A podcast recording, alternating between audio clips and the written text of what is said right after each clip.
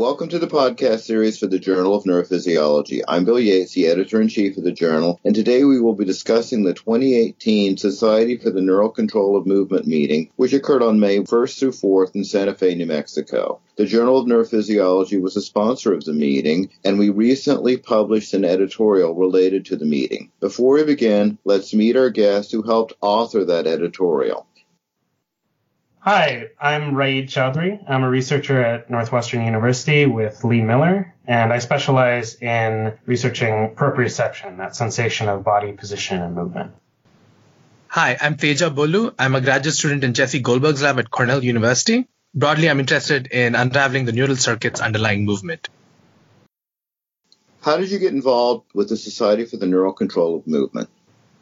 So, in my case, what happened was there were a number of people from my lab that had gone to the meeting and they had all said it was a great meeting. And actually, what happened for me in this case was that Lena Ting was looking for somebody else to be on her panel about proprioception. And so she reached out to Lee, my advisor, and asked about a recent paper that we published. And Lee suggested that I join her panel. And so that's sort of how I got to get into the neural control of movement meeting, which I thought was great. To be entirely honest, for me, it was my advisor sent me an email with the title Apply to This. And that was basically how I got started. That was my first introduction to the Society for the Neural Control of Movement. And this was a few years ago before I had even considered going to the meeting. But once I looked at the topics that were covered at this and the other researchers who were going to be there that I could have a conversation with, I got really excited about this meeting. Please tell us about the main research topics discussed at the meeting in our editorial, we had these same questions about how do we organize the big questions that were covered in the meeting. And we came up with these four different topics that I thought very carefully described those broad aspects. The first one was looking at real world motor control and the idea that how do we transition our experiments in the lab to more real world settings and possibly explain why some of the things that seem to work so well under laboratory conditions don't seem to work so well when we bring them out to the field even though we've given it out as a single topic, this was a part of every single conversation almost. It's like, how do we transition our understanding of the motor system from laboratory to real world? Like, how do you go from a monkey moving a joystick to maybe you grasping a cup of coffee? Yeah, and actually, so in our editorial, we have this figure. Basically, it is a word cloud. I think what we did was we took all the abstracts that were submitted and we boiled them down to the most frequent words used. And I think real world was one of the biggest ones in the figure.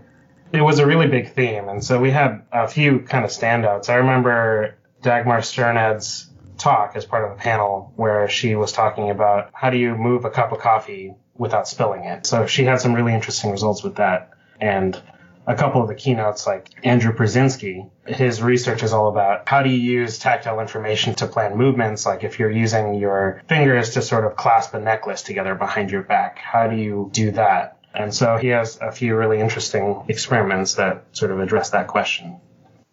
Yeah, and one other thing that stood out here is like I think a big conversation in neuroscience is how do we start coming up with better theoretical models for understanding? Like how do we go from like a descriptory explanation of the phenomena we are seeing to a more quantitative framework to start understanding movement? And I thought the satellite meeting did a good job with that. So the satellite meeting covered a lot of theoretical aspects of motor control and what we could possibly use to start thinking about movement in different ways.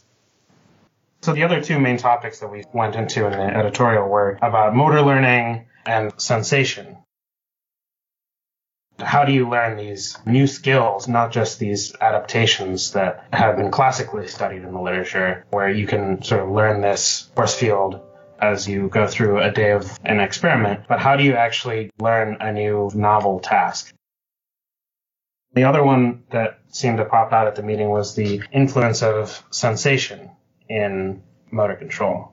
So how does sensation like proprioception or tactile sensation actually play into how you control your movements? What were the most important takeaways from the meeting?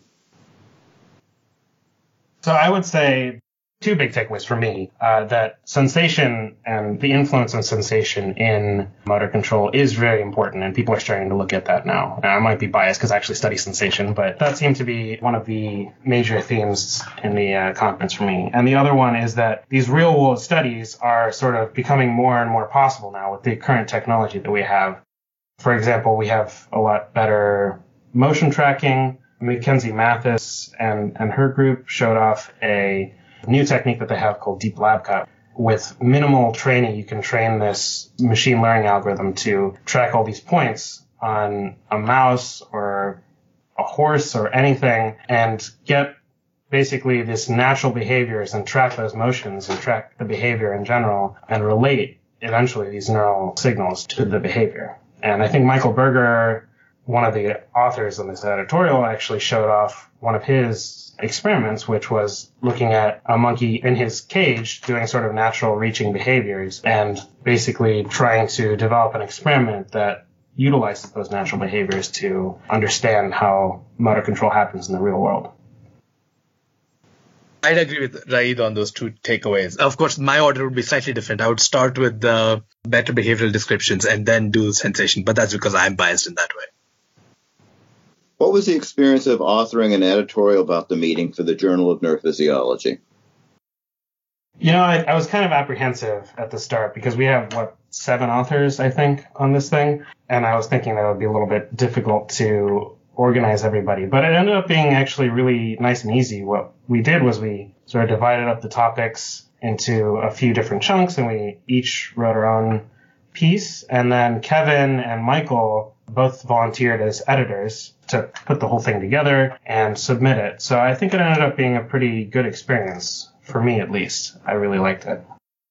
Yeah, I loved authoring the editorial too. It did two things for me. One was, as Raeed was saying, that seven of us had to get together to write this article. I had a lot of fun interacting with the seven at the meeting itself because I'm basically an outsider. This is my first NCM meeting and I'm not really very familiar with the people in the field. This gave me a great opportunity to meet with the other authors and like have conversations with them. And that was really fulfilling. And in addition to that, as I was writing parts of this editorial, it made me revisit all the talks in careful detail and then go back and look at the papers that they were, that they were citing.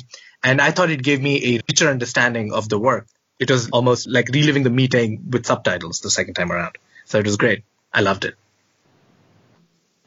I'd like to thank our guests for participating in today's discussion of their recent editorial about the 2018 Society for the Neural Control of Movement meeting, part of the podcast series for the Journal of Neurophysiology. Please be sure to attend the 2019 Society for Neural Control of Movement meeting, which will be held in Japan.